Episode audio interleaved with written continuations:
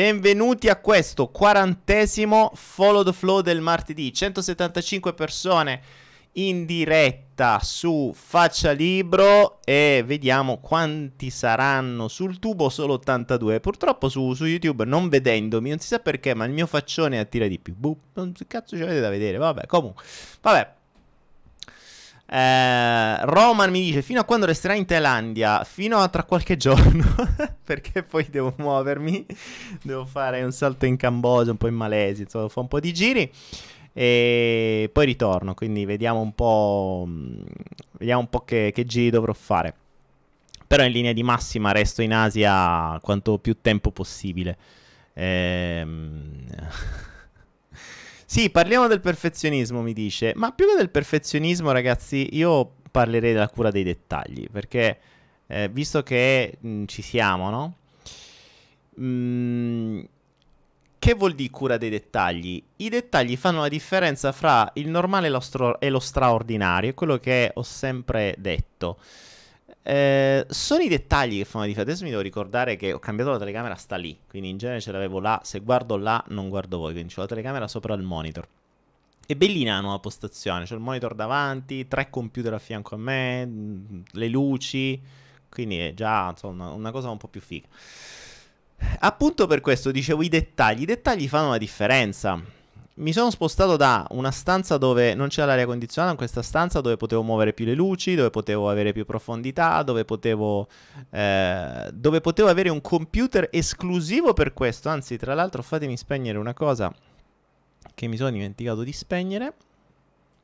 Praticamente cosa ho fatto? Mi sono montato un computer esclusivo per le dirette. Un po' perché mi piace avere un, uh, un, qualcosa di dedicato, quindi c'è un computer che fa solo questo, quindi lo ottimizzo solo per fare dirette e streaming e non gli faccio fare mille altre cose, quindi questo computer è dedicato solo ai video, c'ha al momento tre schede video sopra e, eh, e lavorerà solo esclusivamente per questo. Mm, questo perché? Perché appunto il discorso della cura dei dettagli. Eh, l'ultima volta non mi piaceva la luce, non mi piaceva l'inquadratura, non mi piaceva niente.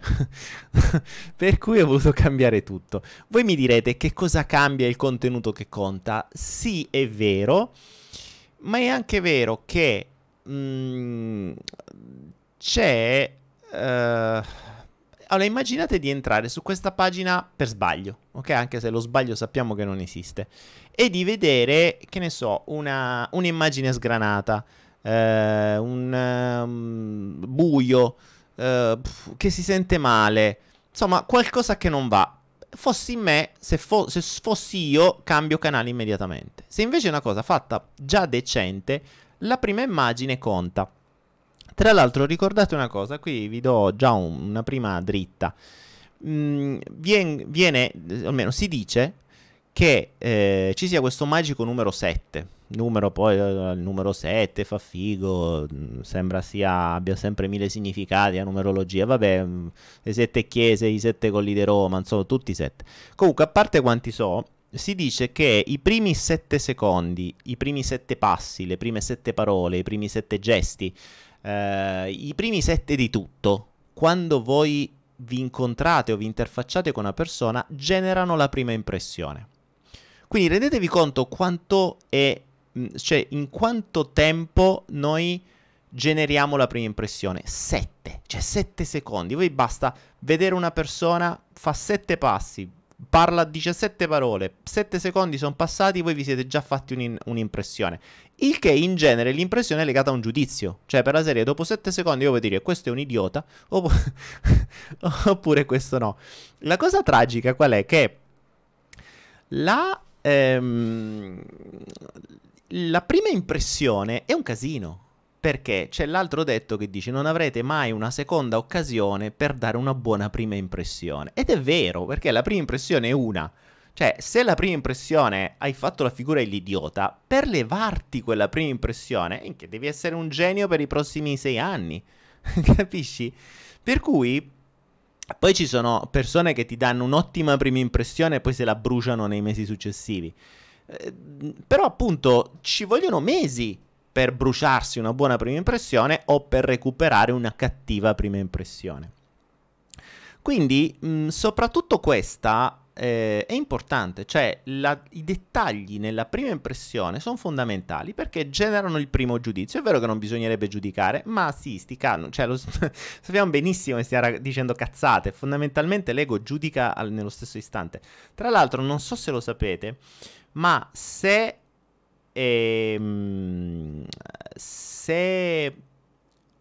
Eh, nel frattempo leggevo i commenti. Eh, se, avesse, se, avete seguito il corso di CNV di comunicazione non verbale, sapreste una cosa interessante. E questo vale sia per uomini che per donne, non importa di quale, eh, di quale status sociale o che cosa faccia, fosse pure una suora o un prete. Le prime tre cose che la mente mh, giudica, in realtà giudica, osserva di una persona nel momento in cui la vede, sono tre. E sono particolari perché potrete dire sì o no, ma fondamentalmente queste sono le cose che, che la vostra mente verifica. Cioè voi incontrate una persona e le prime cose che, verifi- che verificate sono la cordialità, la dominanza, ovviamente vi parlo di persona dell'altro, dell'altro sesso o comunque insomma di, di, di, interesse, ehm, di interesse sessuale. Quindi eh, abbiamo detto cordialità, dominanza ed eventuale possibilità di averlo come partner sessuale. Queste sono le prime tre cose che la mente verifica in una persona e lo fa nei primi sette secondi. Quindi rendete conto come siamo, come la nostra mente ragiona e come funziona.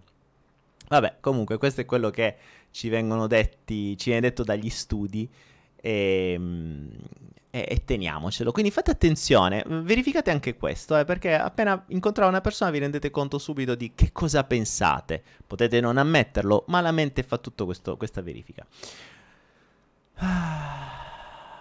Allora, vediamo un po' che cosa dite. Oggi non ho perla. No, vabbè, questa, questa, non è una perla, era un'informazione. La cura dei dettagli, sì, sicuramente è, è un'ottima cosa su cui, mh, mm, su cui c'era da eh, da chiacchierare. Rosa mi dice: Il primo video che hai visto era quello in cui io stavo in, un, in, una, in, un, um, in una stanza di hotel di Bangkok. Pessimo perché oggi se io rivedo il mio primo video del salto quantico mi vergogno di me stesso di aver fatto una cosa con quella qualità così scadente. Eppure eh, però effettivamente lì c'erano i contenuti, il salto quantico, ormai sappiamo, il, il, canale YouTube ha fatto quasi 20 milioni di visite, quindi grazie a quei video. È vero che la prima impressione in quel caso eh, era pessima, però il contenuto c'era. Se ci fosse stata anche un'ottima prima impressione, probabilmente avrebbe fatto molto di più. Quindi, però, mh, fa parte, adesso il salto quantico fa parte della storia, cioè il fatto che i primi video avessero una qualità che faceva veramente cagare fa parte del gioco perché veramente eh, se sapete se non sapete cos'è il salto quantico è un percorso che è online ormai da sei anni ma che continua perché non è ancora terminato. Credo sia il percorso più completo che ci sia online gratuito sulla crescita personale sulla comprensione sullo sviluppo sulla pff, spiritualità sulla gestione delle emozioni uh, sulle illusioni di questa società e su tante altre cose. Ehm, e, e, e quel, quel, video nacque perché io in teoria ero venuto a Bangkok eh, per, per, um, per scrivere un libro che doveva essere il salto quantico. Poi mi sono reso conto che scrivere un libro odio scrivere e soprattutto non, eh, e soprattutto non puoi comunicare quello che puoi comunicare in video.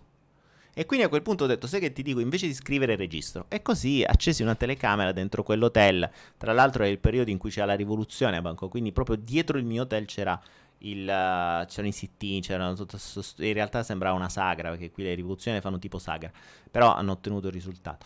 E per cui c'era un bordello dietro, c'era la musica, insomma un casino. Quindi, mm, insomma, è stato bello così.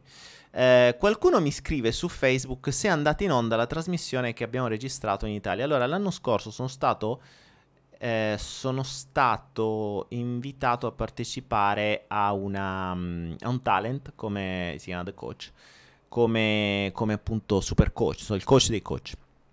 Abbiamo registrato questa cosa, però non siamo ancora andati in onda. Non c'è ancora la messa in onda, non si sa, le cose non sempre vanno come devono andare, la produzione sta ancora cercando di mettersi d'accordo con le reti, boh, vedremo, speriamo bene. Stefania Cirmi, saltoquantico.it. No, non è saltoquantico.it, al massimo è saltoquantico.org, ragazzi. Saltoquantico.org. Bene, bene, bene, vediamo un po' di vostre domande, va. Che ho parlato da 18 minuti e non ho ancora detto niente. Nel frattempo, eh, per chi fosse interessato alle, alle criptovalute, beh, oggi mh, mm, è, è un giorno abbastanza importante perché in questi giorni, oh, forse così si sente meglio anche. In questi giorni eh, c'è il consensus, il consensus 2018, che è la più grande, eh, la più grande conferenza mondiale a New York riguardo le criptovalute. E in questi tre giorni c'è, il, uh, c'è questa, questa, conferenza. In genere è sempre un preludio di un, insomma, dei bei cambiamenti nel mondo delle criptovalute. Ovviamente non solo le cripto non sono tanto Bitcoin, Ethereum, eccetera, come se magari qualcuno mi segue sa di che cosa parliamo. Eh, ma è proprio un mondo che sta cambiando, un mondo che sta cambiando, un mondo che sta che si sta muovendo verso una nuova tecnologia, tecnologia da cui ho preso tanto spunto per comprendere meglio la nostra mente. Per cui ehm, se conoscete l'inglese può essere interessante. Eh, può essere interessante seguirlo. Cercate Consenso 2018. Quindi in questi giorni sono un po'. Se qualcuno mi scrive, mh, sono un po' fuori perché eh, la notte seguo un po' le conferenze, quindi adesso poi lascio voi, mi seguo le conferenze in diretta che stanno sul, eh, sul loro sito. Nel frattempo, vediamo un po'. Mm, vediamo un po' che domande mi fate. Allora, Ikram, che metodi si possono usare per diminuire la miopia? Eh, il laser. eh, Ikram, mm, non te lo so dire. Cioè, o meglio, te lo saprei anche dire. Io mi inventai qualcosa quando l'ho detto tempo fa, eh, quando stavo sperimentando un po' di cose e mi, mi creai una sorta di mio metodo di guarigione. Il problema del metodo di guarigione è che, ammesso che pos- se possa funzionare o meno, il fatto sta nel, eh, nel fatto che la, la vista mi cambiava quasi quotidianamente. E cambiando quotidianamente, se devi fare altre cose, in quel periodo facevo altre cose, e mi ritrovavo con mal di testa continui. Perché la mia vista cambiava, i miei occhiali erano ipercorretti e quindi mi dava fastidio. Tanto che, mh, attenzione però, eh, mi, io riuscii a togliermi quasi un grado. Io adesso porto gli occhiali, manco mi mancano forse un grado, un grado e mezzo di miopia, un po' di astigmatismo, quindi eh, vedo anche senza, ma visto che ho il monitor a due metri da me con le scritte piccolissime a meno 20, preferisco usare gli occhiali, infatti nei video non li uso mai. Però in genere li uso per comodità. E si potrebbe fare se ti manca poco. Mh, mm, rimane il fatto che qua- secondo me quando eh, f- devi fare qualcosa soprattutto sulla guarigione o sul miglioramento del fisico, devi fare quello. Cioè è come quando fai il digiuno. Quando fai il digiuno, fai il digiuno. Cioè non è che fai il digiuno e fai altro. Devi dedicare tutto il tuo tempo o tutte le tue energie, magari non proprio tutto il tuo tempo, ehm, a quello che fai. Mm, se stai creando un processo di... È un po' come quando sei malato. Quando sei malato sei a letto e guarisci, punto. Cioè, quello il, il tuo lavoro è guarire. Cioè, il tuo, il tuo, interesse è guarire in quell'istante, non è fare altro. E questo dovrebbe essere il principio, cioè un focus, è un po' come quando hai un, uh, non so, hai un progetto, lo porti avanti, porti avanti quello, non fai altro. Quindi anche lì ricordiamo se il discorso è la cura dei dettagli. Oggi ecco, il, potremmo dire che il follow flow numero 40 è dedicato alla cura dei dettagli. Quindi se vuoi curare i dettagli dentro una guarigione, devi curare i dettagli in una guarigione. Non è che fai una meditazione 5 minuti al giorno e guarisci, oppure fai il digiuno 5 minuti al giorno, poi gli altri 23 ore magni, no? cioè, adesso mi fa morire quelli che fanno i, i digiuni, cioè li chiamano digiuni da 3 ore Cioè, ho fatto i digiuni tre ore. No, cioè, è quello che avresti sempre fatto pure prima. Non mangiai per tre ore, non è che hai fatto il digiuno. Cioè, non è che fai il digiuno d- da, da, da, pranzo a cena. Cioè, un digiuno è un digiuno. Due, tre, quattro giorni parliamo almeno di digiuno, se no non fa senso. Marco Eusebio mi dice: La miopia non è un voler vedere qualcosa. Sì, Marco, la miopia è, è soprattutto se molto accentuata, quindi parliamo di tanti gradi eh, in genere è il non riuscire a vedere qualcosa da lontano, che la miopia è appunto questo, quindi non, non riesco a vedere, eh, non riesco a vedere il mio futuro, non riesco a vedere eh, il futuro a lungo termine, magari riesco a vedere quello che devo fare domani o tra poco, o tra qualche giorno, ma non riesco a creare progetti a lungo termine e così via. Mm, poi io facevo notare anche una cosa, notate questo. Eh, allora, notate i miei occhiali, i miei occhiali sono quasi invisibili, ovvero hanno, non hanno montatura. In realtà avevo quello che era solo lenti, ne ho spaccati due perché sono troppo, uh, sono troppo mh, mm, sottili. Quindi questi occhiali sono quasi invisibili. Ci sono invece gli occhiali che hanno montature molto visibili, quindi molto grandi, soprattutto quelle nere, quindi sono molto vistosi e molto grandi. Ora, in genere, questa è un'altra chicca da comunicazione non verbale che in pochi sanno. La montatura molto vistosa, molto grande, soprattutto nera, vi fa è un segnale ancora più importante e imponente di non riuscire a vedere il futuro a lungo. Quindi già la miopia è questo, ma la scelta della montatura molto grande e molto vistosa lo accentua ancora di più. Quindi magari sono persone che ehm, hanno pochissimi gradi, cioè gli mancano pochissimi gradi, ma scelgono una montatura molto grande, soprattutto molto, mh, mm, ehm, molto spessa, Sapete proprio gli occhiali specchi. Cioè, questa, vi ripeto, è una montatura quasi invisibile. Non la vedete la montatura, vedete solo le lenti, forse. Cioè, vi rendete conto che c'è qualcosa perché sbrilluccica la luce. Eh, invece ci sono quelle che si vedono che hanno gli occhiali. Ok? Si vedono proprio grandi. Ecco, quelle ancora di più. Quelle è come se fosse una barriera tra me e il futuro. Tanto più sono grandi, tanto più hanno difficoltà a vedere il futuro. Quindi è, è, insomma, è, è un altro segnale non verbale. Allora, vediamo un po'. YouTube mi dice: Daniele, da cosa è scaturita la dermatilomania? E che è? Ragazzi, allora ricordatevi, io non sono un medico, eh, io sono un ragioniere. Quindi se mi chiedete roba di economia, diritto, bilanci, queste cose qua ve le so di. Aziende, ne ho avute una valanga. E, ehm, invece per quanto riguarda le malattie, non mi dite, non mi chiedete che cosa sono, da dove arriva, teste menate qua, ditemi che cosa vi succede.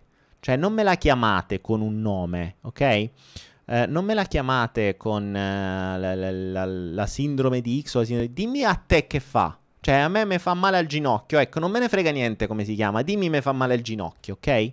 Oppure mi dà fastidio quando mi piego. Allora questo già più un senso. Se vogliamo interpretarlo secondo una visione diversa. Se invece vogliamo interpretarlo da, eh, da vocabolario medico è un altro discorso. Susan Vaia mi dice Daniele ma se amore significa etimologicamente quello che hai spiegato tu possibile che mai diciamo quella roba lì a un, so- un oggetto fino ad arrivare al compagno? Ci deve essere un altro sì. esatto. Allora Susan mi dice Susan fa riferimento a un video alla supposta di italiano sulla parola amore. E dove di fermi un attimo dove dice se amore significa etimologicamente quello che hai spiegato, cioè praticamente ho spiegato che dire voglio trombare con te e, e, e, voglio che tu lo fai solo con me, cioè questo è il principio. Mm, noi diciamo questa parola sia a oggetti sia al compagno ci deve essere un altro significato. Susan, il bello è proprio questo e questa è la cosa strana. Cioè in italiano noi abbiamo questa parola. Chiedetevi come mai. Ricordiamoci che la parola amore è una di quelle più utilizzate per rincoglionirvi eh, per cui mh, mm, proprio per questo si crea confusione. Sulla parola amore si crea confusione perché viene usata verso il figlio, viene usato verso l'oggetto, viene usato verso la natura, viene usato verso il compagno, ma quando in realtà l'etimologia è quella. Quindi dovremmo usare molte più parole per definire più cose. Dovremmo avere più parole. ok? Per questo mm, usiamo magari ti voglio bene, mh, mm, creiamo un'altra parola, inventiamoci un nuovo vocabolario, prendiamolo da, un altro, da un'altra lingua, ma veramente la, mh, mm, quella parola, attenzione a usarla perché è un casino. Eh, allora, ah, siamo partiti con le malattie adesso. Allora, fegato abbiamo detto è rabbia. Qualcuno mi ha detto fegato. Bravo Daniele, con questo restyling riesci a leggere più domande. ok. Sì, riesco più o meno, sì, perché ce l'ho un po' più davanti. Ho il, la telecamera proprio sulle domande, mi diventa più facile. Allora, Tech News Dan- dice: Daniele, io vorrei fare qualcosa di grande per il mondo e guadagnare tanto e allo stesso tempo essere soddisfatto. Come faccio a trovarlo? So che hai visto il commento, ormai sei costretto a rispondere. Ah, ok. E vuoi fare qualcosa di grande per il mondo? Crea un'enorme statua. Cosa vuol dire fare qualcosa di grande, ragazzi? Allora, regola numero uno. Regola numero uno. Specificate a voi pri- per prima di, tu- prima di tutto cosa diavolo volete dalla vita. Fare qualcosa di grande non vuol dire una beneamata minchia. Passatemi il termine, perché puoi fare il castello di carte più grande del mondo e hai fatto qualcosa di grande. Eh, che vuol dire? Ma poi c'è un altro concetto. Poi c'è un altro concetto. Perché lo vuoi fare? Cioè, adesso, mh, mm, ultimamente io mi trovo in questa condizione, no? Per cui più ti liberi dai vari bisogni, più ti, ti viene la, la domanda perché lo devo fare? Cioè ti vengono idee, progetti, faccio, dico, spacco, faccio di su, costruisco quest'altro, faccio questo, faccio quest'altro. Ma perché lo devo fare? Cioè, quando togli il bisogno di denaro e di sesso, ok? quando togli il bisogno di sentirti importante per qualcuno, sentirti essere riconosciuto, sentirti dirti grazie, sentirti accettato, sentirti ammirato, sentirti uh, tutte quelle robe lì, quando non hai più bisogno di tutte ste menate, perché devi fare le cose? Che senso ha? Cioè, fatevi sempre questa domanda. Mm, la domanda di base che vi dovreste fare prima di fare qualunque azione è perché lo faccio? Ovviamente l'ego vi dirà le sue solite minchiate. Rifatevi la domanda, perché lo faccio davvero? Eh, ci ho fatto un video del demotivatore, una cosa del genere. Perché ricordatevi che la maggior parte delle cose che fate sono quelle cose che poi vi generano stress, perché sono cose che in realtà non vorreste fare, le fate soltanto per soddisfare dei bisogni egoici, perché se no fareste solo ciò che vi appassiona. Cioè, che ne so, se vi appassiona andare a pescare, stareste a pescare la mattina alla sera, oppure stareste a pescare, stareste a suonare, stareste a fare quello che vi piace, stareste a dipingere, non so, quello che, quello che veramente vi appassiona, ma che fate per voi, che fate per voi. Non che fate per gli altri. No, mm, il eh, il buddismo ci insegna il non attaccamento, ci insegna la, mm, la, la non persistenza, ok? Niente persiste, niente la non permanenza, niente permane. Quindi non dovremmo, non dovremmo essere attaccati e non dovremmo Mm, non, non, dovrebbe permanere niente. Infatti, non a caso loro, i, i, monaci buddisti hanno questo, i monaci tibetani hanno questa modalità di fare questi bellissimi mandala in sabbia colorata, sono, spetta- sono veramente delle opere d'arte. E dopodiché alla fine li cancellano, li, li, li, li distruggono. Dopo che li hanno finiti, cioè li hanno finiti, magari ci hanno messo settimane per farlo, dopodiché li distruggono. Questo perché devono imparare a non essere attaccati a ciò che fanno, per quanto sia bellissimo. Cioè neanche la bellezza permane. Attenzione, questo è importante come messaggio. La bellezza non permane, non persiste, non ci sarà per sempre. Quindi soprattutto per quegli uomini e donne che basano tutto sull'estetica e sulla, sull'immagine personale, ricordate che quella non rimarrà per sempre. Per cui se farete di quella il vostro cavallo di battaglia, vostra, eh, il vostro strumento per essere ammirati, per essere accettati, per essere eh, qualunque altra cosa, mh, mm, sappiate che prima o poi la perderete. E quando la perderete, che farete? cosa farete? Quindi attenzione a ciò. Niente permane, neanche la bellezza. Un, un, pittore dovrebbe essere in grado di dipingere il suo capolavoro e poi distruggerlo. E poi distruggerlo. Perché lo fa per se stesso, non lo fa per gli altri. Se invece voi fate il quadro per farlo vedere agli altri e dire eh, che quanto sei bravo, eh, stiamo punto da capo. Ok? Per cui, mh, infatti, ultimamente quello che mi. Mh, scusatemi che abbasso il condizionatore, mi sto congelando. mh, ultimamente quello, mi, quello, di cui mi sto rendendo conto è che i vari esperimenti, le varie, le varie conoscenze, eh, le varie consapevolezze le sto ottenendo per me.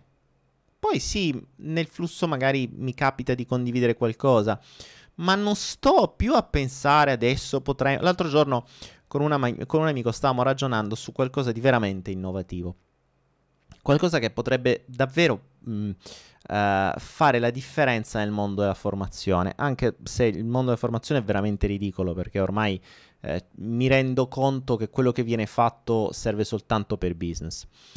Però per poterlo fare occuperebbe un sacco di tempo, casini, organizzazioni sì, ok, sarebbe bello farlo, ma perché? A che pro? Eh, lo farei come esperimento e non è detto che un giorno faccia qualcosa, ma a livello di esperimento. Beh, prima sarei stato a pensare, allora facciamo, diciamo, eh, organizziamo, facciamo il percorso, i diplomini, li facciamo pagare. Adesso, ma perché? Che, perché devo fare tutto questo sbattimento? Eh, che me frega? Capite? Quindi più andiamo avanti, più chiedetevi sempre perché lo fate. Ok, sto parlando a ruota, invece devo... Il fatto della telecamera là mi distrae. Vediamo un po'. Qua, allora, su Facebook c'è un... Uh, uno adora l'altro, vi, vi, adorate tutti, che figo. Allora, fantastico. Uno adora... Lara adora Alessia, Alessia adora Lara, Stefano non adora nessuno, Armando... Armando dice ho la fortuna di essere nato già brutto, va, fa a posto. Ciao Dani. Vorrei lavorare sull'abbassare lo stress vitale. Stefania, eh, seguiti la meditazione per abbassare lo stress vitale tre volte al giorno e vai. Oppure il, um, c'è il percorso del RAC, del rilassamento autogeno creativo che creai tempo fa. Sono sette meditazioni da fare tre volte a settimana, ognuna per tre volte a settimana. Cioè, tre volte al giorno per una settimana, scusatemi. Cioè, c'è scritto tutto.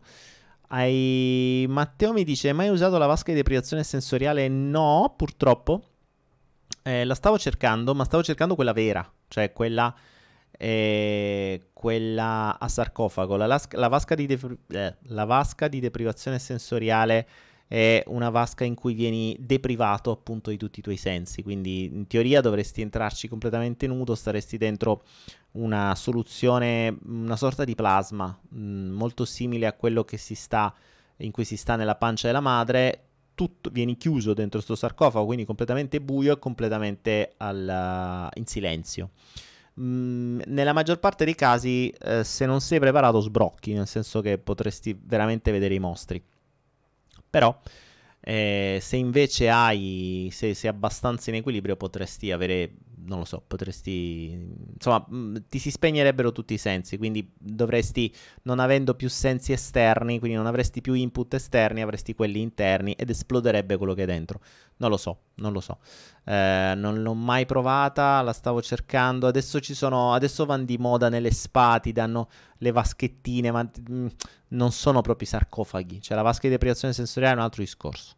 Non è la stanzettina dove ti metti dentro la tua vasca e poi magari c'hai i suoni, le luci. No, non, non, se, se ci sono dei sensi attivi non ha senso. Cioè deprivazione sensoriale non mi devi dare né luci, né suoni, né niente. Quindi non, devo essere in una posizione totalmente schermata.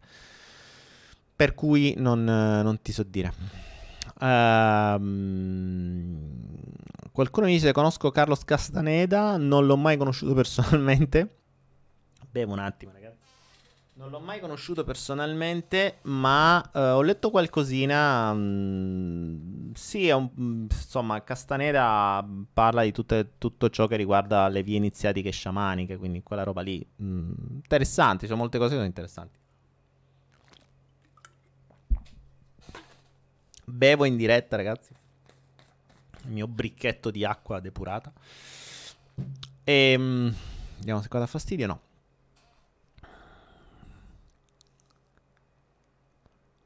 Allora, Ramon Loveri dice qual è la differenza tra un uomo in uno scrigno e uno che resta 24 ore sul PC? Ma se resti sul PC eh, serve a poco. Se resti dietro a un PC e magari lo usi, potresti fare tante cose. Dentro uno scrigno mh, mm, puoi utilizzare soltanto la tua mente. Quindi uh, un uomo dentro uno scrigno per 24 a parte 24 ore magari. Sarebbe una gran cosa stare in una vasca di deprivazione per 24 ore o anche di più. In uno scrigno puoi mh, approfondire il tuo interiore. In un, uh, dietro a un PC mh, puoi approfondire la tua conoscenza. Ovviamente dipende da quello che fai dietro a un PC, perché eh, se stai dietro al PC a cazzare là su Facebook o su Instagram a fare le foto per fare selfie e per prendere i like, ok, stai perdendo tempo. Se invece stai dietro un PC a uh, studiare, crescere, imparare, eh, sperimentare, informarsi, eccetera, allora è un altro discorso. È un altro discorso. Quindi dipende sempre da quello che fai. Allora, vediamo intanto YouTube. Io qui vedo cuori, cuoricini, gente che si scambia i, uh, i numeri di telefono, gente che si organizza per degli appuntamenti. Ormai la chat di YouTube sembra più un, una, dating child, una dating chat. Cioè la gente secondo me mi viene qui per... cioè viene nel follow the flow per cercare qualcuno che più o meno parla le stesse lingue, così almeno è più interessante dire qualcosa nella speranza di trombarsi. Vero Lady Kay? Uh, Skill Brasileiro mi dice Daniele mi fai la tua top 3 dei libri che hai letto? Ah, bella domanda, bella domanda. Vediamo un po'. Allora, vediamo cosa mi suggerisce il mio inconscio. In assoluto io ti metto un libro che per me forse è tra i più importanti, che è La scelta di Ogmandino. Tra l'altro dovrei rileggerlo, l'ho letto tantissimo tempo fa e... E, e, fa la differenza. Tutti i libri di Ogmandino fanno la differenza. Quindi se potete, tra l'altro li trovate tutti su Anaera, ovviamente su Anaera metto quello che è stato quello che è più importante per me innanzitutto. Quindi innanzitutto ti direi tutti i libri di Ogmandino, La scelta, Il dono dell'incantatore, Ostella Cabarri, il più grande editore del mondo, cioè tutti, tutti, tutti, tutti. E, mm, e la scelta in particolare di Og. Poi, secondo classificato per, uh, per i libri, uh,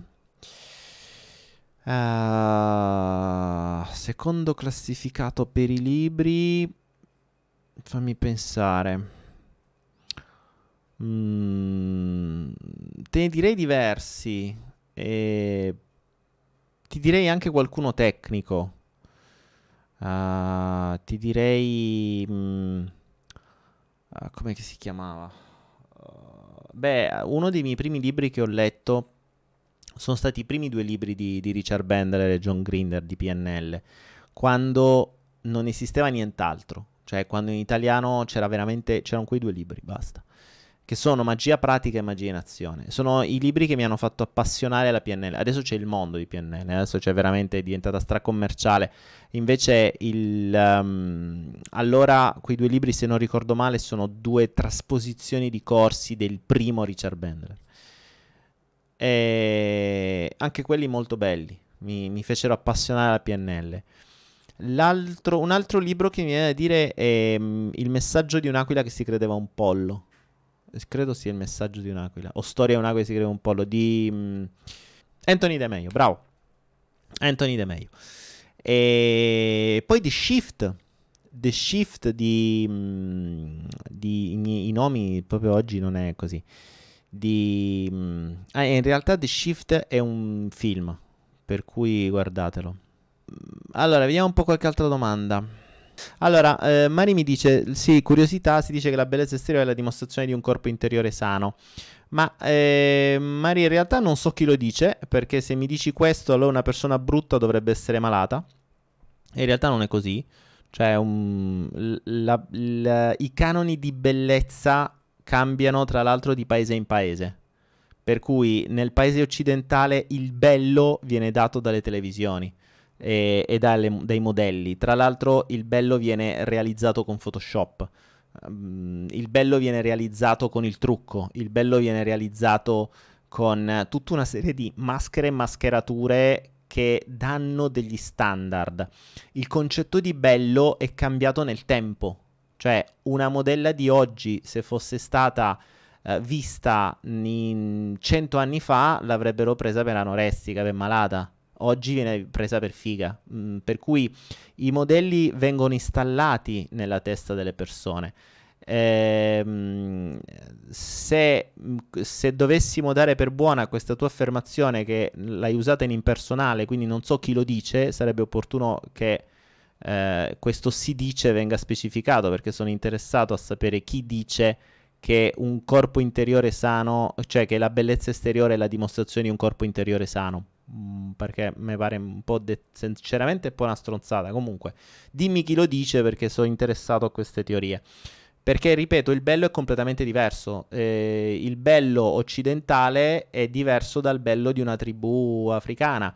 Così come il, eh, il bello, ad esempio, in Asia è totalmente diverso dal bello italiano. Eh, qui cioè, c'è un concetto, soprattutto perché non hanno giudizio. Quindi eh, mi sembra un po' una cavolata, nel senso che non è che se uno è brutto è malato, anzi la cosa bella, anzi la cosa, la cosa simpatica è che spesso e volentieri quelli che so, tendono tanto alla bellezza sono già malati dentro, perché tendono, tanto più tendono alla bellezza esteriore, tanto più gli manca qualcosa interiore. Quindi chi sfoga tanto sul fisico in genere è un modo per dire guardami fuori e fermati fuori per, e non mi guardare dentro, perché se guardi dentro trovi solo merda. cioè, ok? Anzi, per assurdo, eh, sono quelli più mh, brutti, se così vogliamo dirlo, secondo la società, quindi quelli meno accettati dalla società, che si spingono di più verso l'interiorità, perché vanno a cercare il bello dentro. Invece chi lo cerca fuori si ferma fuori. Ok? E, ehm, bisogna capire appunto che cosa si intende per canoni di bellezza. Perché ci sono, dal, dal, ci sono delle regole che vengono date eh, nel mondo dell'immagine, mm, per cui c'è la simmetria della faccia, tutta una serie di cose che rendono una cosa più bella rispetto ad altre. Ma eh, ripeto, sono condizionamenti. Mm, dire che un quadro di Picasso è bello è un parolone, però vale miliardi. Eh, quindi che cos'è, che cos'è, che dà il bello? Il valore, la cosa estetica, il giudizio dei critici? O se il giudizio del critico ti dice è un Picasso, dici oh cazzo, allora se è un Picasso è una figata. Se invece ti dicessero guarda che l'ha fatto eh, un rincoglionito, eh, diciamo ah, che merda. cioè, il giudizio è completamente. Mm, il giudizio fuorvia completamente la, la versione delle cose. Quindi, mm, ma lo vedo benissimo. Eh, una persona può essere esteticamente bella, ma nel momento in cui poi scopri la sua testa, ti diventa inguardabile. Cioè, il concetto di bello cambia in base al concetto che tu hai della persona stessa. Quindi una persona brutta ti può diventare bellissima quando la scopri, una persona bellissima ti può diventare inguardabile intoccabile quando la scopri dentro. È rilevante. Questo ripeto, è per me, attenzione. Poi magari non è così per gli altri, però eh, questo è il mio principio di... Uh, insomma, per quanto mi riguarda, per quanto riguarda la bellezza. E sono, sono canoni completamente costruiti. Costruiti. Andiamo avanti. Comunque mi raccomando, eh, non, uh, tutti quelli che non si sentono bellissimi non siete malati, andate tranquilli. Non è che più siete... non è che più siete belli dentro, più siete belli fuori. No, più siete sani dentro, più siete... allora, tra l'altro, proprio chi non è sano dentro, cioè chi non si accetta, chi sta inguaiato eh, personalmente, è quello che in genere tende di più alla, alla ricerca e al cambiamento esteriore, su quelli che si rifanno, uh, quelli che, mh, mm, che, si truccano tantissimo, quelli che de- devono costantemente modificare il proprio corpo esteriore. Ho sempre detto alle persone, se eh, allora Mari eh, specifica, perché dice come bellezza esteriore intendo il corpo sano, e eh, allora è un altro discorso, sono due cose diverse. Eh, usiamo le parole nel modo giusto. Bellezza esteriore sono dei canoni che vengono definiti, corpo sano è un altro discorso. Cioè, certo che eh, se tu mi dici che un, un sovrappeso non è bello, eh, stiamo sempre giudicando. Tra l'altro ricordatevi che bello e brutto è un giudizio, quindi mh, mm, cioè, parliamo di sano e non sano, che è molto più semplice. Poi la bellezza dobbiamo specificare i canoni su cui si, si fanno riferimento, se no parliamo di, di, lingue diverse. Eh, ricordate, questa è una cosa, ricordiamo la cura dei particolari che il... Um,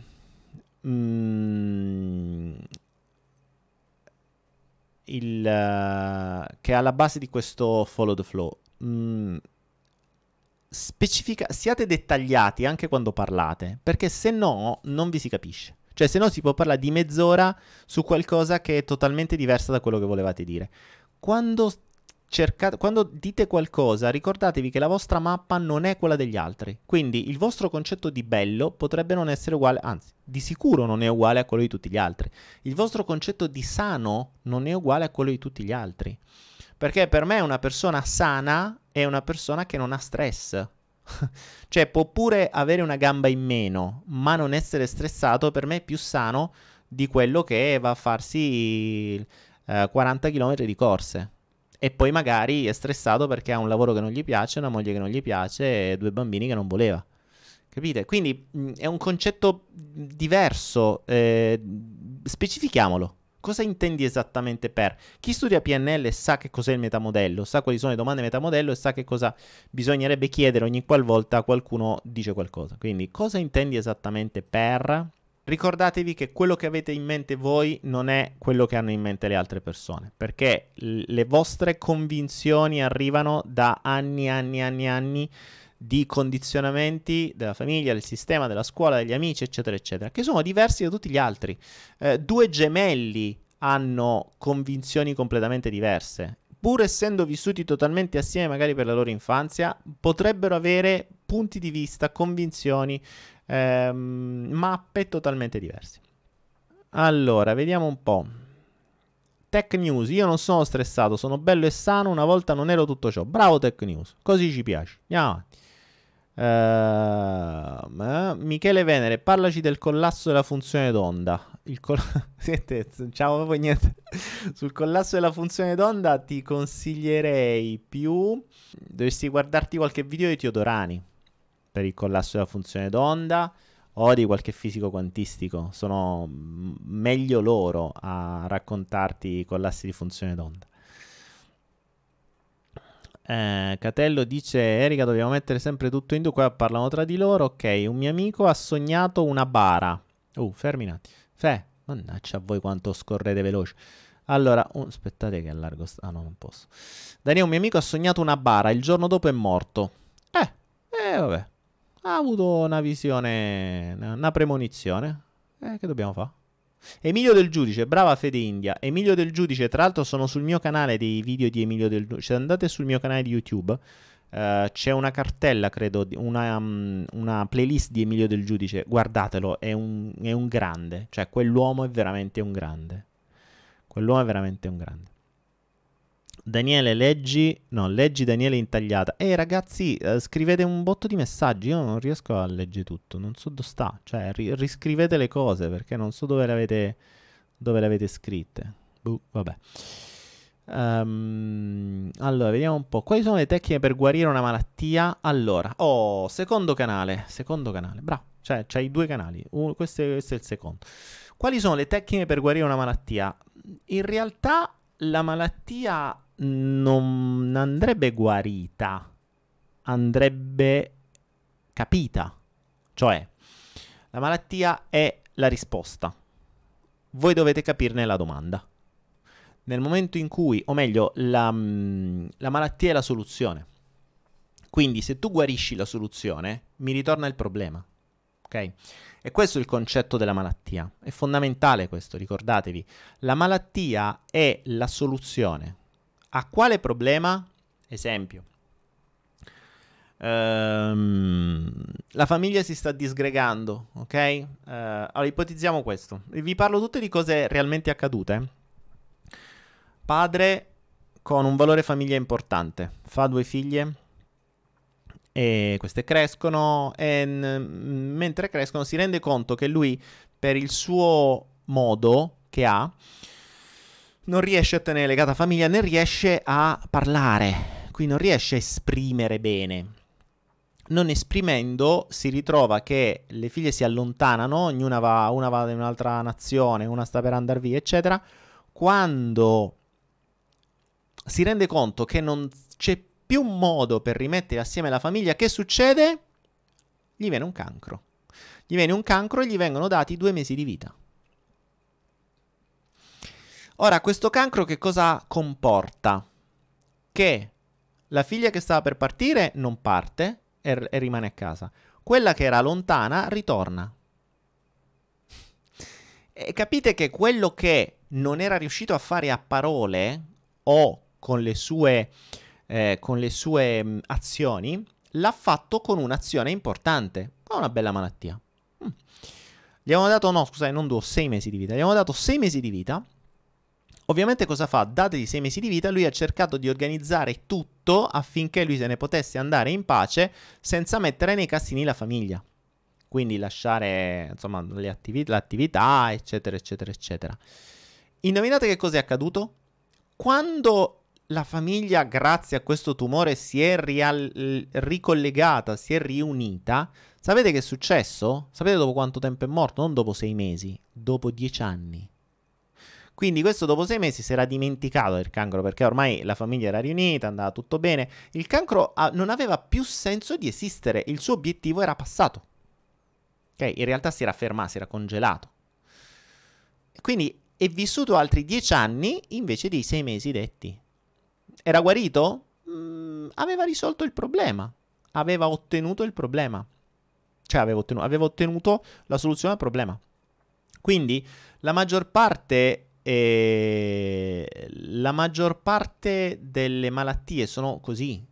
Cioè, in genere hanno sempre un beneficio secondario. E fonda- tutto ha un beneficio secondario. Ricordatevi la mente eh, la mente fa sempre la cosa migliore per sé nel momento in cui sta con quello che sa. Quindi le malattie sono sempre il momento, il, il, la cosa migliore che poteva fare nel momento in cui stava per quello che sapeva. Se avesse saputo comunicare o convincere i figli in un'altra maniera, ben venga. Allora, Daniele Intagliata. Oh, vediamo, sto bene, sei famosissimo Daniele Intagliata. Daniele, ciao, 15 anni. Ho 15 anni. E ho un'ansia al diaframma che mi impedisce di stare bene. Cosa mi consigli di fare? Sto molto male. Prima mi sono sprofondato con la mano sotto il torace e mi sono sentito pulsare e fluire qualcosa. Mi ha... Ferma un attimo. Mi ha rilassato, pare essermi fatto danno dato che sentivo anche dolore un po'. Uh, anche, anche alla gola, il nervo, mi sentivo strano e poi mi faceva male. E, mm, Ansia, diaframma, tristezza, Daniele. Eh, cos'è che ti rende triste? Cos'è che ti rende triste?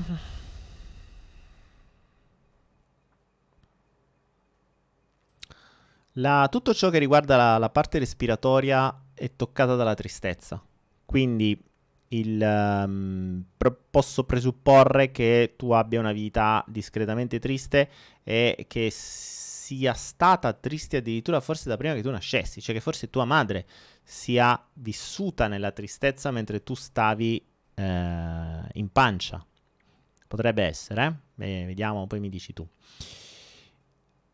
Uh, Ikram fa um, ok scrive un sacco di cose per cui fa riferimento al mio video dove parlo della forse faccio riferimento al progetto 3M che è questo libro, non si sa bene da chi sia stato scritto, dove loro fondamentalmente si buttano tanto sul fruttarianesimo e sulle mele, cioè dovremmo diventare melariani secondo loro. ehm, non è così sbagliato. Non è così sbagliato. Eh, teoricamente eh, loro asseriscono che l'uomo avrebbe bisogno. Potremmo mangiare uno spicchio di mela al giorno e star bene. Addirittura senza neanche bere. Perché la mela dà tutto ciò che serve in teoria.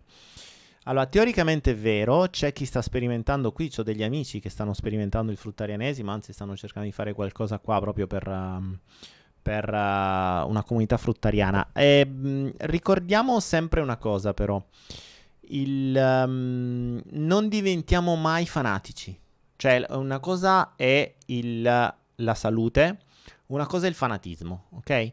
Eh, ci sono vegani, vegetariani, fruttariani che sono diventati fanatici e fanno di questo la loro vita. Ragazzi, già il cibo non dovrebbe essere la vita. Cioè il cibo dovrebbe essere come funziona per gli animali. C'ho fame, magno, pum, basta. Non è che devo stare lì a pensare costantemente al cibo come qualcuno fa. Cioè, il cibo dovrebbe essere una piccolissima parte della nostra giornata, mentre per la maggior parte delle persone è una parte fondamentale della giornata. Attenzione, non tanto quello che si passa a mangiare, che già poi nel mondo occidentale più si va al sud, più si fanno le cene di Capodanno, al nord magari si usa un po' meno. Ma ehm, se pensate al fare la spesa, pensare a quello devi mangiare, eh, dove devi mangiare, che cosa, eh, tutte queste menate qua, ragazzi, il cibo, voi non nascete per mangiare, cioè voi non siete nati né per mangiare, né per lavorare, né per, ehm, né per stressarvi, cioè, siete nati per vivere. Vivere non è mangiare, ok? Cioè, si mangia per vivere, non si vive per mangiare. E non è neanche detto che si mangia per vivere, perché a un livello più elevato dovremmo arrivare sul, uh, sul non mangiare assolutamente. Il corpo umano non ha bisogno di cibo. Cioè, il cibo è la fonte di energia peggiore cui noi, da cui noi possiamo attingere energia. È proprio la la pessima, la, in assoluto la peggiore, è quella più bassa. Quindi, mh, mm, in teoria, l'acqua è quella, il, il, il, gradino superiore, so- la luce è quella top, che non è tanto diverso da quello che fanno le piante, cioè luce e acqua, punto. Noi abbiamo lo stesso principio. È chiaro che e questo è quello che fanno i breatiani. Eh? Uh, abbiamo evidenze di persone che conosco anche eh, che vivono senza né mangiare né bere. Sapete qual è il loro problema? La vita sociale.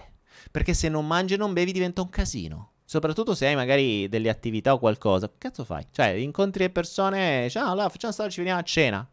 Ciao, ok, io non mangio. Ah, bevi qualcosa? No, non bevo. Diventa un casino. Cioè, se tu togli il cibo e l'acqua, la, teniamoci l'acqua se tu, togli, tu togliessi soltanto il cibo, sarebbe un casino vivere nel mondo sociale. Perché avresti tantissimo tempo in più che potresti dedicare a tante altre cose più interessanti che mangiare. Ma soprattutto quando ti rapporti con la gente, cioè quando tu esci con qualcuno o ti rapporti con qualcuno, in genere, cazzo fai? Mangi, mangi. Quindi il cibo non è più una fonte di nutrimento, è una fonte di, è una fonte di nutrimento di qualunque altra cosa ehm, è una fonte di nutrimento delle relazioni, una fonte di nutrimento dell'accettazione, una fonte del nutrimento di, di tante altre cose. Quindi, mm, Giorgia Baratta, attenzione, io non sto dando consigli tipo anoressia, sono due cose totalmente diverse. Il breatariesimo, cioè mm, vuol dire i respiriani, eh, come, come li chiamano, non sono anoressici, anzi, puoi trovare pure grassi, cioè sono due cose diverse eh, vuol dire spostare la, l'approvvigionamento di energia dal cibo ad altre modalità, cioè riattivare delle cose che sono completamente diverse. Gli anoressici non mangiano per questioni di immagine, spesso e volentieri, per cui non c'entra niente. Cioè, sono due cose totalmente diverse. Uno che non mangia perché vuole dimagrire o perché eh, vuole, che cacchio ne so, eh, assomiglia a Miss Italia, mh, mm, non, ha, non sta spostando, pro- non sta usando il proprio focus per, ehm, per cambiare la modalità di approvvigionamento di energia. Il suo focus è dimagrire, essere più figo, sono due cose diverse. Cioè, attenzione ragazzi, il focus è la cosa fondamentale, la vera motivazione è quello eh, su cui do- dobbiamo ragionare. Ecco perché io ho fatto un video del demotivatore che vi dice smettila di raccontarti puttanate e chiarisciti qual è la tua vera motivazione alle cose. Cioè, mh, mm, quando fate una qualunque azione, stasera vado lì, chiedetevi perché, qual è il fine, che cosa mi soddisfa davvero? Perché se vi fate queste domande e non vi prendete per il culo, avrete delle risposte che almeno vi fanno conoscere un po' meglio chi siete, cosa volete e dove andate un fiorino. ok? Chi siete, cosa volete, dove state andando e perché lo fate. E questo è il bello. Mentre in realtà vi raccontate sempre un sacco di cagate. Alessandra Ferri mi dice: Chi non mangia da dove attinge l'energia? Dalla luce. Dalla luce, dal prana, da quello che non vedi, dall'energia che è attorno a te, dall'energia. Ehm, lo so che è, è strano da dire, però esiste. Ricordatevi che qui si apre un altro mondo. Se andiamo nel mondo dei condizionamenti, eh, dovreste sapere, se non lo sapete ve lo dico, che per voi esiste solo ciò di cui avete parole per definirlo. Se non avete una parola, non, non esiste. Non, non sapete descriverlo. Quindi, secondo voi, attorno a me Adesso non c'è niente, c'è aria, c'è tra me e quel telo dietro, c'è il vuoto. In realtà non è vuoto. Però, come lo chiamiamo? Boh. E, mm, capite? Possiamo chiamarlo prana, possiamo chiamarlo luce, possiamo chiamarlo energia, possiamo chiamarlo come vi pare. Ma non riuscite a vederlo e soprattutto non vi hanno dato evidenze scientifiche. In realtà ce ne sono anche anzi ormai ce ne sono sin troppe. Per cui c'è un campo informativo da cui noi possiamo attingere qualunque cosa. Quindi, mh, mm, ovvio che va contro qualunque regola che vi hanno insegnato, perché vi hanno detto che non puoi restare senza mangiare per 12 giorni, non puoi restare senza bere per boh, 2, 3, 4 giorni, quello che è. è. È ovvio che se tu credi a tutto questo, hai ragione, eh, rischi di morire. Quindi, mh, mm, ovviamente, attenzione ragazzi, non fate una cosa del genere, non è che da domani smettete di mangiare, eh.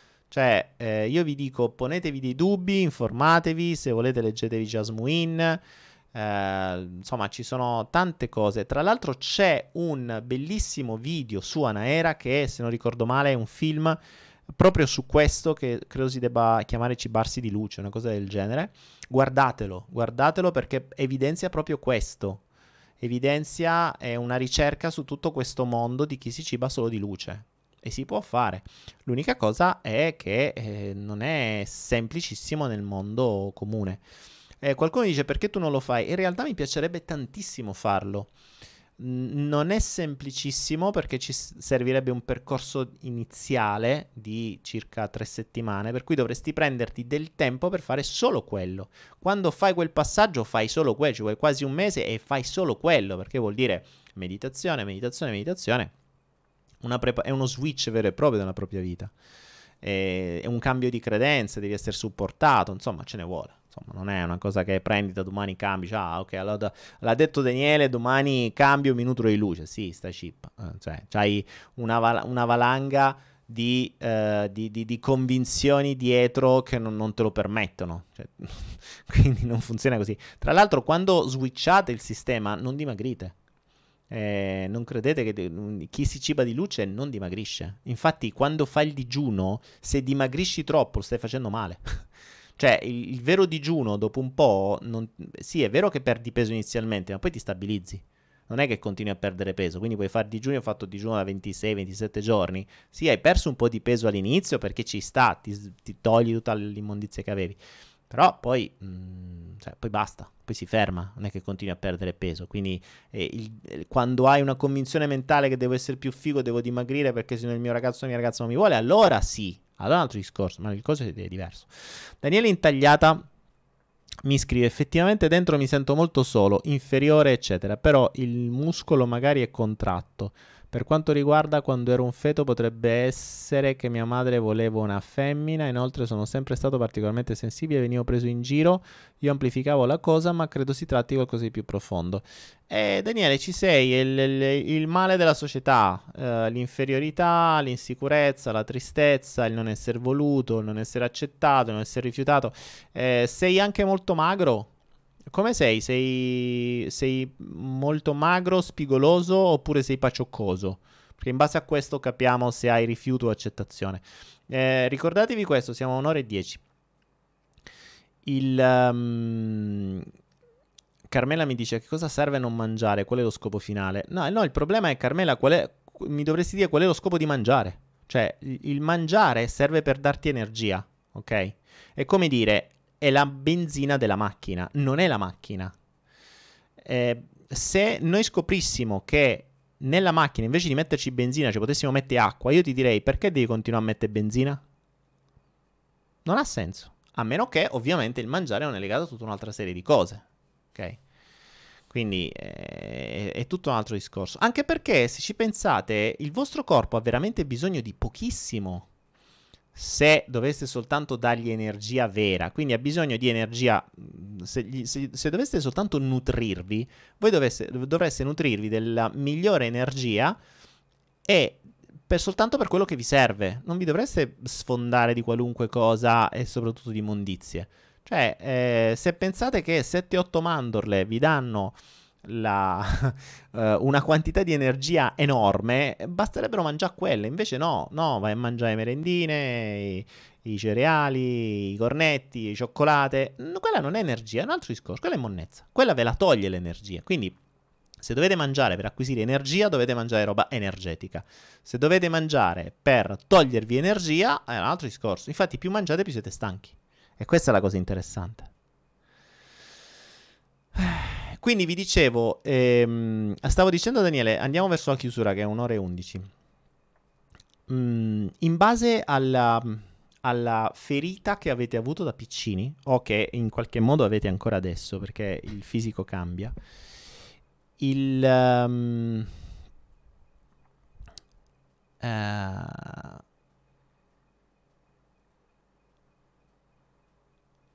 Allora, vediamo un po'. Ah, ok, Daniele intagliata. Ecco, vediamo. Qui Daniele mi sta dando un po'. Daniele mi dice: C'hai sempre 15 anni. Da piccolo forse pacioccoso. Anche se non obeso, diciamo normale. Poi ho cominciato a mangiare fino a diventare obeso e a 14 anni sono diventato vegano. E stavo diventando anoressico perché lo facevo male. Quindi ero magrissimo. Ora sto ingrassando un po', ma sono normale. Ho la faccia pacioccosa e un po' di panza. Ok, allora Daniele, faccia pacioccosa vuol dire accettazione in genere. Quindi mh, ciò che ti manca è il non essere accettato. Non essere accettato, infatti, ha detto sono solo. Attenzione, accettazione e rifiuto sono molto spesso. Ehm, cioè, non accettazione e rifiuto sono molto spesso simili, però potrebbero avere una. Eh, una, una un, uno sfogo diverso. Cioè, l'accettazione, io non sono accettato, quindi divento pacioccoso perché? Perché il pacioccoso, immaginate la nonna che va dal bambino, gli prende le guance, dice eh, che bello, bello, papà, bella nonna, no? Ok? Quindi la pacioccosità è il voler essere accettato, il voler essere pacioccato, ok? Invece il rifiuto, quando ci sentiamo rifiutati, diventiamo invisibili, cioè cerchiamo di occupare meno spazio possibile. Cioè è proprio l'esatta differenza, è l'esatta, l'esatto opposto. L'accettazione, io non, non sono accettato, quindi voglio diventare visibile. Non mi vedi? Bene, mh, mm, divento grande, così occupo più spazio e me vedi. Ok? Invece mi rifiuti? Bene, allora io devo diventare piccolo. Devo diventare piccolo così che non mi vedi proprio. Cioè divento invisibile, occupo meno spazio possibile. Quindi questa è proprio la grossa differenza tra, mh, la, tra la, la, la, non accettazione e il rifiuto. Ok? Cioè in realtà è tra l'abbandono e il rifiuto. Comunque insomma il concetto è sempre quello. La, se voglio essere accettato, quindi se voglio essere visto, cioè il, il non esisto io voglio essere visto, ingrasso. Io non voglio essere visto, dimagrisco. Ok? Quindi questo principio, bene. Uh, bene ragazzi, abbiamo chiacchierato anche stasera abbastanza. Il test di questa nuova location, con questo nuovo computer, con questa nuova attrezzatura, possiamo dire che è andata quasi bene. Non sono ancora soddisfatto di qualche dettaglio.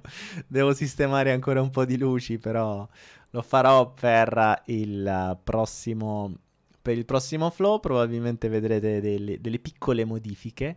Però potrebbe anche darsi che non ve ne accorgete neanche. Dipende quanto siete bravi a notare i dettagli e le differenze. Adesso qui, eh, se, se foste dei bravi osservatori, osservereste la luce da dove arriva, l'inquadratura, se la telecamera è dritta o no.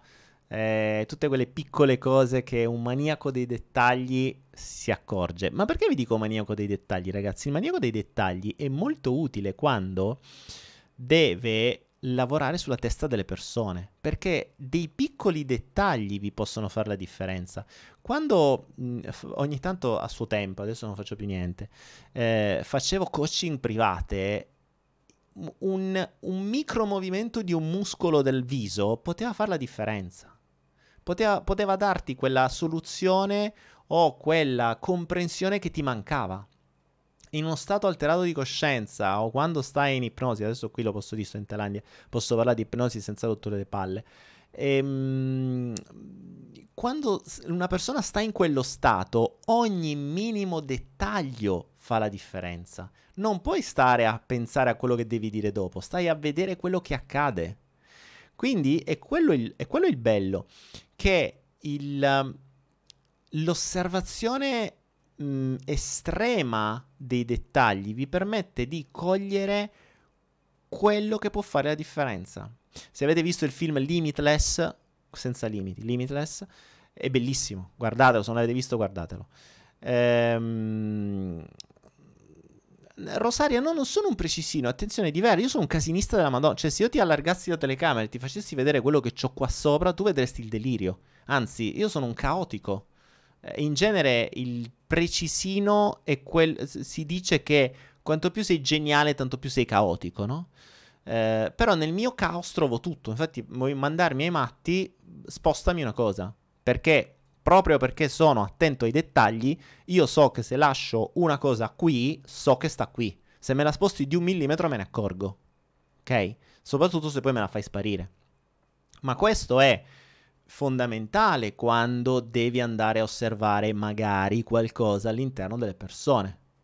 Perché eh, Noemi dice essere presenti, puoi anche essere presente, ma se non sai cosa guardare, cioè io posso essere presente, posso rendermi conto, che ne so, del, di, di, di, tutti il, um, di tutte le sensazioni che ha il mio corpo, delle sensazioni esteriori, della luce, tutto quello che è, ma non mi rendo conto dei dettagli. Cioè, non mi rendo conto che dietro quel telo eh, con la Om e con i sette chakra c'è una cosa che spunta da una parte, che forse lì dovreste vedere, probabilmente, che è un telo verde sotto, per esempio. Voi mi direte, eh, che c'entra? Un osservatore lo avrebbe visto, avrebbe capito che qui ci sono due teli e sotto c'è il telo verde per fare il green screen. E quando mi serve lo tolgo, per esempio. Ehm, sono piccole cose. Ah, che particolare sta cosa. Sì, era di là il telo. C'ho, giusto, è vero, la telecamera si inverte. Eh, capite? Quindi sono, sono, diverse cose. Cioè, la cura dei dettagli, l'attenzione ai dettagli non è la precisione. Sono due cose totalmente diverse. Ehm, posso non essere preciso, ma posso essere estremamente accurato nei dettagli, nell'osservazione dei dettagli. Quindi questa è una cosa interessante ed è l'esercizio con cui vi voglio lasciare uh, oggi, magari fino a giovedì. Mm, fate attenzione, qualunque cosa fate, a quello a cui normalmente gli altri non vedono. Cioè, gli altri non fanno attenzione. Quindi, ad esempio, in comunicazione non verbale, una delle cose che spesso non si guarda sono i piedi. Eppure i piedi parlano più di tutto il corpo, perché il corpo può essere gestito in qualche modo, ma i piedi, in quanto più lontani dal cervello, sono quelli meno gestiti, quindi quelli più inconsciamente regolati. ed è difficile che qualcuno ti osserva i piedi, soprattutto se poi stai su una scrivania. Infatti, i, mm, i migliori eh, comunicatori o gli imprenditori o gli squali, quelli che sanno un po' meglio, hanno le scrivanie di vetro. Però chi ha la scrivania di vetro, uno, deve saper comunicare bene perché è un'arma a doppio taglio. Due, eh, Vittorio Vito parla agli odori dei piedi. Eh, due, deve, riesce a vedere chi ha di fronte e quindi chi ha di fronte ha la posizione dei piedi che può parlare molto di più. Alessia Valentina dice Daniele Penna spieghi meglio dell'abbandono cosa intendi esattamente che cosa? Qual è la domanda? Alessia Valentina, specifica la domanda. Cosa intendo esattamente per abbandono?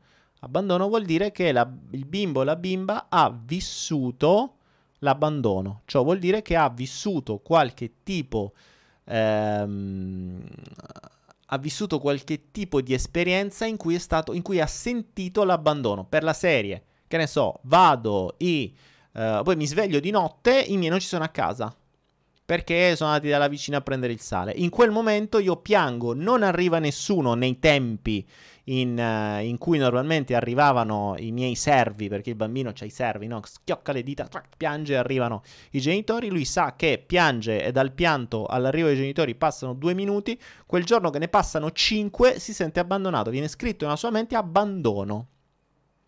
L'abbandono è, cazzo non mi hanno visto, cioè mi hanno lasciato. Quello è l'abbandono. E, e lì rischi di diventare pacioccoso perché me devi vedere. Cioè, tu non mi puoi abbandonare, che puoi abbandonare una creatura così pacioccosa, dai, eh, no, non si può fare così. Diverso è invece il rifiuto. Il rifiuto è, cazzo, se sei nata femmina ti volevo maschio. Beh, che schifo, Uff, brutto. Ok? Oppure nasce e appena nasce mi dice, oddio che brutto. Quello è il rifiuto. Ok? Quindi sono due cose diverse l'essere abbandonato. Cioè, l'abbandono è tipo il cane che te lascia in autostrada. Ok? Il rifiuto è, vedo il cane, uh, che schifo, mi hanno regalato un cane, volevo un gatto. Sono due cose diverse. Quindi uno è... Ah sì, ma è abbandonato, aspetta, mo divento più grosso, vediamo se la prossima volta mi abbandoni e non mi vedi. Ok? Invece il rifiuto, ah sì, non mi volevi, eh, vabbè, allora pur di farvi contenti cerco di non, non, eh, non, non farmi vedere. Poi entrambi rifiuto e abbandono generano l'accettazione, cioè non vengo accettato, perché sia se viene abbandonato sia se viene rifiutato, non viene accettato. Quindi l'accettazione è il bisogno che si genera. Il rifiuto o l'abbandono sono le cause che lo generano. Ok, sono i traumi. Quindi rifiuto e abbandono sono i traumi. L'accettazione è il bisogno che si genera. Perché in, in entrambi i casi mamma voleva un maschio, io sono nata femmina, ok, non mi accetta. Quindi dovrò fare di tutto per farmi accettare. Magari cresco come un maschio, faccio le cose da maschi, gioco a pallone, eccetera. Il, um, invece, mamma, i miei genitori mi hanno abbandonato, ok, non mi hanno accettato, eccetera. E così si va avanti. Va bene. Bene, detto questo, con questa differenza tra abbandono e rifiuto e con questo consiglio e questo esercizio di ehm, attenzione ai dettagli, vi lascio al prossimo Follow the Flow e mi vado a seguire il Consensus 2018 e vediamo quale, quale sarà il futuro delle criptovalute e delle nuove tecnologie nel mondo di domani. E nel frattempo vediamo di generarci un altro po' di abbondanza con questi metodi così che possiamo avere sempre più serenità anche da questo punto di vista. Avevo dato questo consiglio uh, ieri, prima che iniziasse il consensus, questo, questo, questo, questo, mega meeting al gruppo speciale di chi ha fatto il corso sulle cripto uh, avanzato dicendo eh, sta per iniziare, sappiate che potrebbe salire tutto. E eh, infatti, poi così è stato. C'è stata un, un un'immediata salita. Adesso sta ritracciando, eccetera. Sto parlando di cose arabe, ragazzi miei. Grazie per essere stati con noi. 200, 300, non so quante persone eravate. Mi raccomando, giovedì, stesso canale, stessa ora e vediamo di condividere, condividere, condividere. E inoltre, non ve l'ho ricordato, ma ormai dovreste saperlo, oltre 570 persone sono nella chat di Follow the Flow, che è qui su followtheflow.club, quindi www.followtheflow.club oppure su Telegram t.me slash followtheflowchat e potete entrare nel sito di Follow the Flow dove trovate tutte le registrazioni delle puntate, delle 39 puntate precedenti e domani probabilmente troverete anche questa. E in più trovate la chat in cui ci sono questi 570 persone al momento eh, che chattano dalla mattina alla sera, ovviamente non è che stanno sempre tutti in chat, c'è gente che non si vede mai, gente che si vede spesso, ci sono ormai quelli che stanno fissi in chat, che fa, stanno, il loro lavoro è stare in chat, cioè non, non so, fanno solo quello, non lo so. c'è gente che sta sempre, tutti i colleghi a qualunque ora loro ci sono.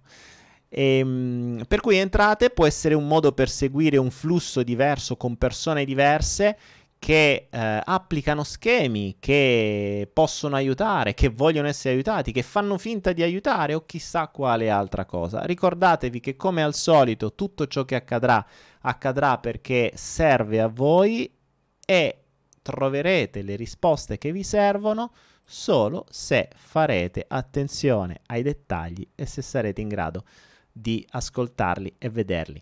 Amici miei, grazie di tutto, buona serata e se non l'avete ancora preso, buono spritz!